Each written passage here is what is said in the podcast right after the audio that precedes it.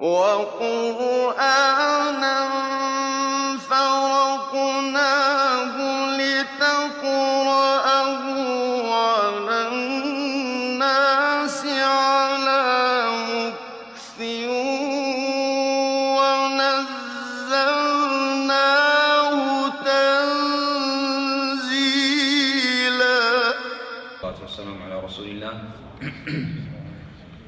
سيدنا محمد وعلى آله وصحبه أجمعين. الحمد لله حمدا كثيرا طيبا مباركا كما يحب ربنا ويرضى.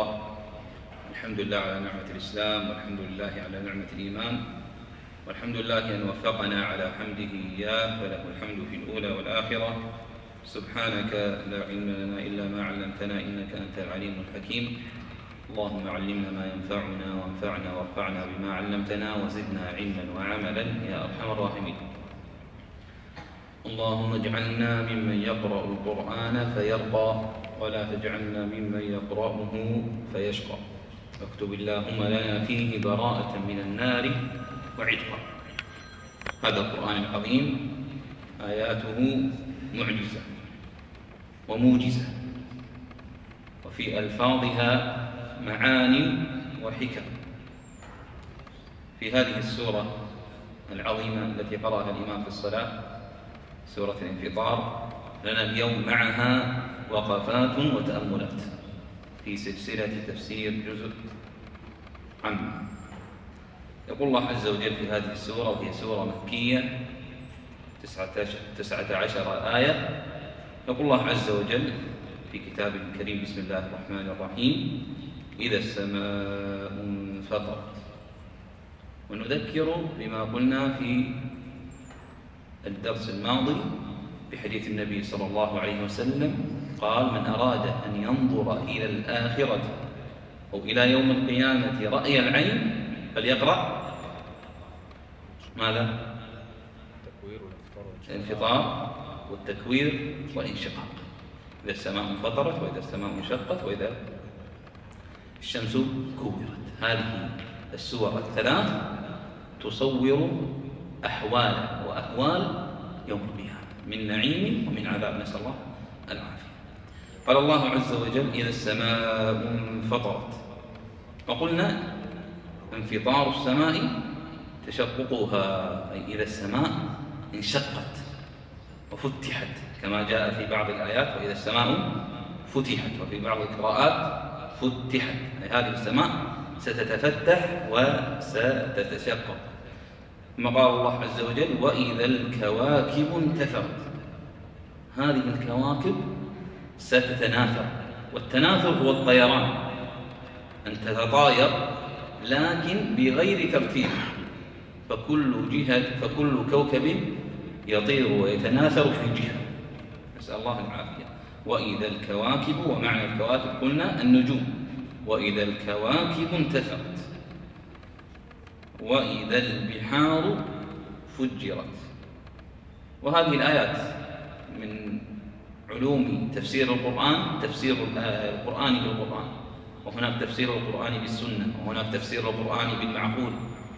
هناك تفسير القرآن بالآثار وأقوال الصحابة رضي الله عنهم. قلنا وإذا البحار فجرت.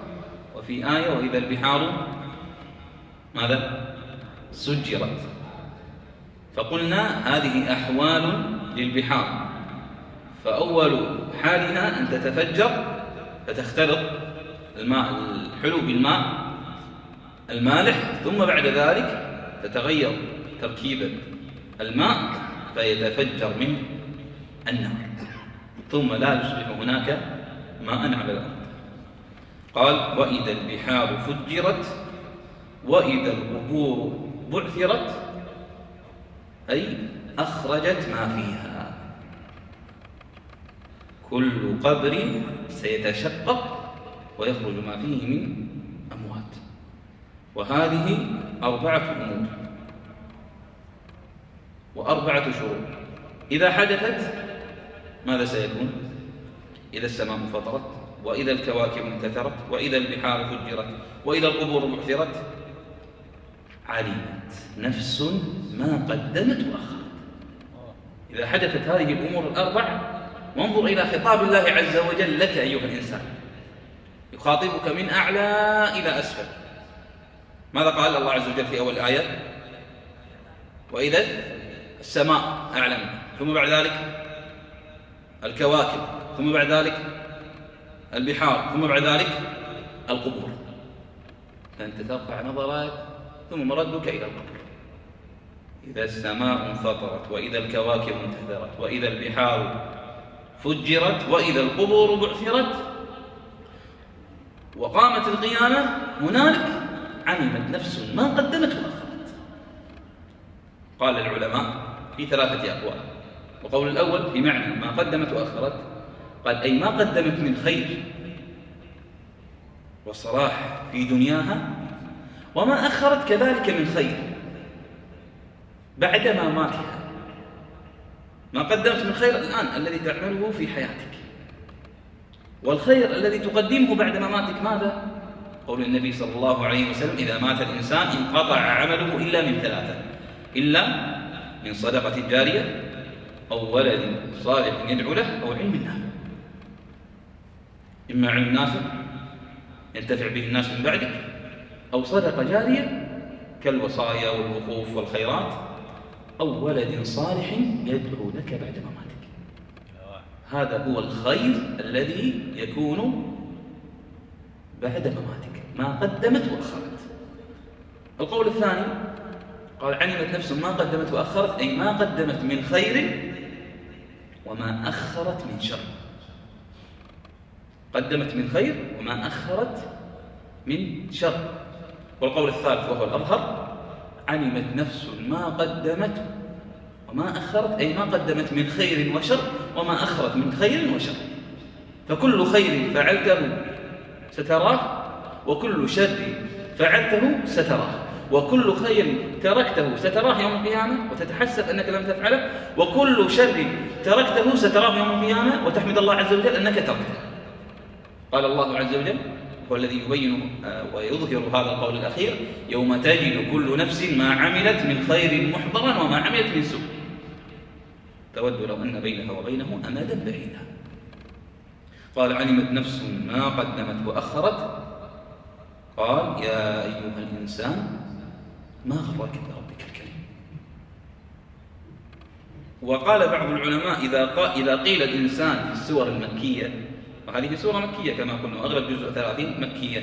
فالمراد به الإنسان الكافر وليس المؤمن. وقال العلماء ما غرك بربك الكريم؟ ومعنى الكريم هنا أي العظيم. وليس كما يظن بعض الناس أنها وبعض التفسير وهو غير صحيح أنه هو تجمل من الله عز وجل أو هو إرشاد من الله عز وجل أن يجيب الإنسان فيقول غرني كرمك يا رب وغرني حلمك. لا بل هو تهديد من الله. أي ما غرك أيها الإنسان بربك الكريم العظيم بالمكانة العالية. ودليل ذلك أنه بعد ذلك ذكر النعم الذي أنعمها الله عليك. ما غرك بربك الكريم؟ الذي خلقك من عدم وأسبغ عليك النعم. ومع ذلك لم تؤمن به ولم توحده ولم تطعه ولم تمتثل أوامره ما غرك بربك الكريم الذي خلقك فسواك جعلك مستوي ولست كالبهائم تسير على رجلين ولا تسير على أربعة قوائم. مستوي القامة خلقك فسواك فعدلك وفي قراءة فعدلك في أحسن تقويم.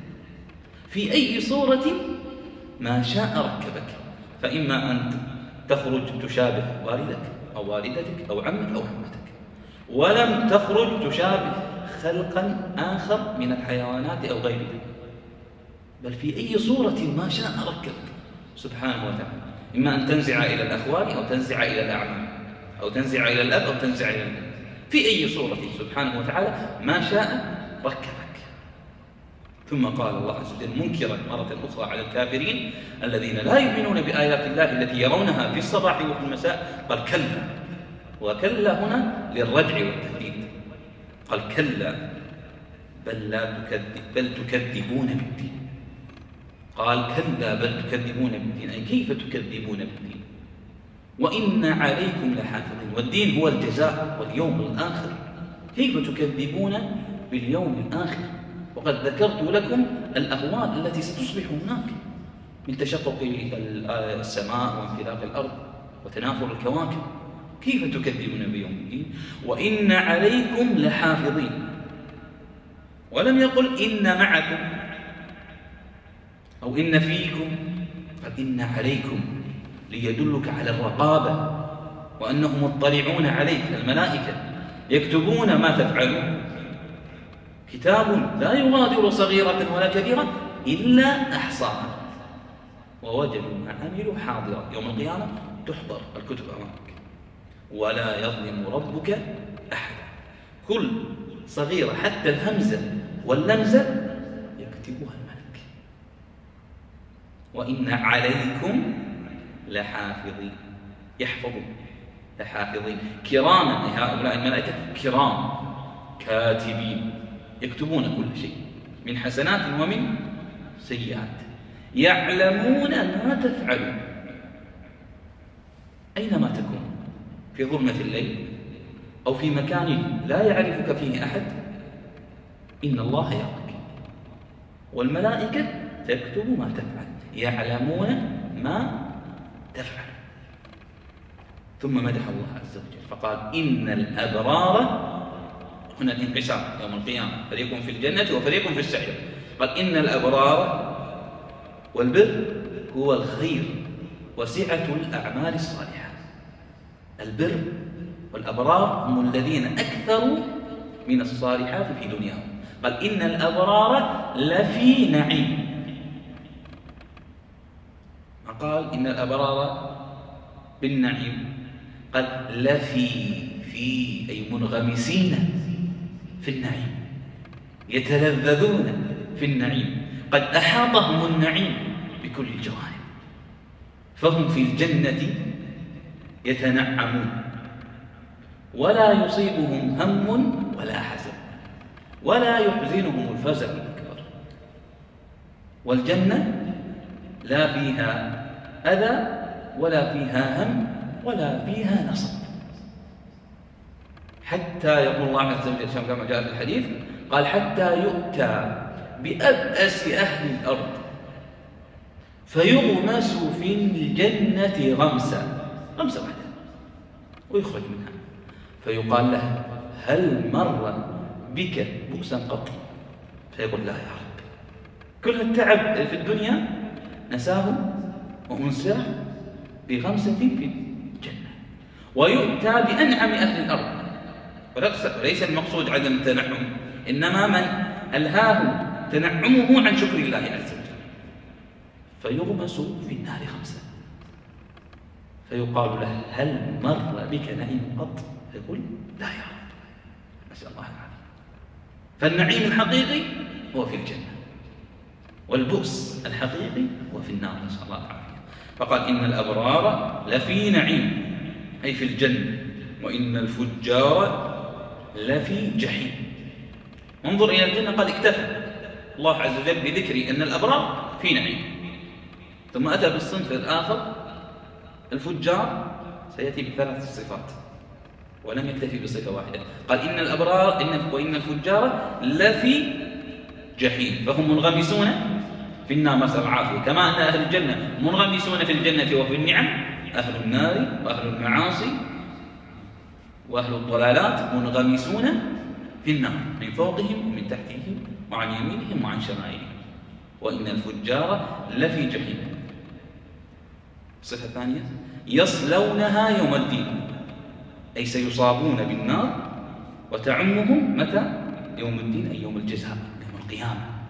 الذين لم يؤمنوا بالجزاء ولم يؤمنوا بيوم القيامة في الدنيا سيعاقبون به.